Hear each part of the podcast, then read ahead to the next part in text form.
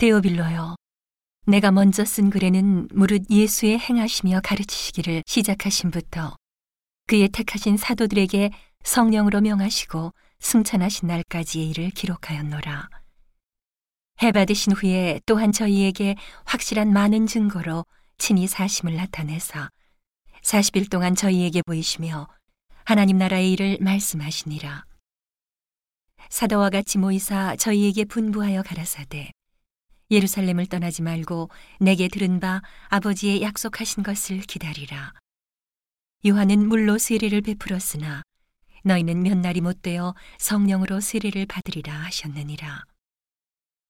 저희가 모였을 때에 예수께 묻자와 가로되 주께서 이스라엘 나라를 회복하심이 이때니이까 하니 가라사대 때와 기한은 아버지께서 자기의 권한에 두셨으니 너희의 알 바 아니요 오직 성령이 너희에게 임하시면 너희가 권능을 받고 예루살렘과 온 유대와 사마리아와 땅 끝까지 이르러 내 증인이 되리라 하시니라.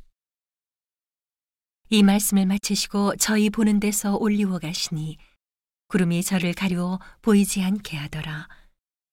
올라가실 때에 제자들이 자세히 하늘을 쳐다보고 있는데 흰 옷 입은 두 사람이 저희 곁에 서서 가로되 갈릴리 사람들아 어찌하여 서서 하늘을 쳐다보느냐? 너희 가운데서 하늘로 올리우신 이 예수는 하늘로 가심을 본 그대로 오시리라 하였느니라. 제자들이 감남원이라 하는 산으로부터 예루살렘에 돌아오니 이 산은 예루살렘에서 가까워 안식일에 가기 알맞은 길이라. 들어가 저희 유한은 다락에 올라가니 베드로, 요한, 야고보, 안드레와 빌립, 도마와 바돌로메, 마테와 및 알페오의 아들 야고보, 셀로딘 시몬, 야고보의 아들 유다가 다 거기 있어. 여자들과 예수의 모친 마리아와 예수의 아우들로 더불어 마음을 같이하여 전혀 기도에 힘쓰니라. 모인 무리의 수가 한 120명이나 되더라. 그때에 베드로가 그 형제 가운데 일어서서 가로되 형제들아 성령이 다윗의 입을 의탁하사 예수 잡는 자들을 지로한 유다를 가리켜 미리 말씀하신 성경이 응하였으니 마땅하도다. 이 사람이 본래 우리 수 가운데 참여하여 이 직무의 한 부분을 맡았던 자라.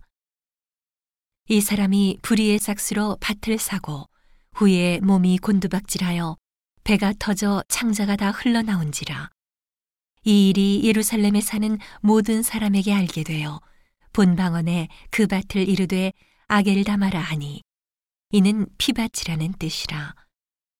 시편에 기록하였으되 그의 거처로 황폐하게 하시며 거기 거하는 자가 없게 하소서 하였고 또 일렀으되 그 직분을 타인이 취하게 하소서 하였도다. 이러함으로 요한의 세례로부터 우리 가운데서 올리워 가신 날까지 주 예수께서 우리 가운데 출입하실 때에 항상 우리와 함께 다니던 사람 중에 하나를 세워 우리로 더불어 예수의 부활하심을 증거할 사람이 되게 하여야 하리라 하거늘.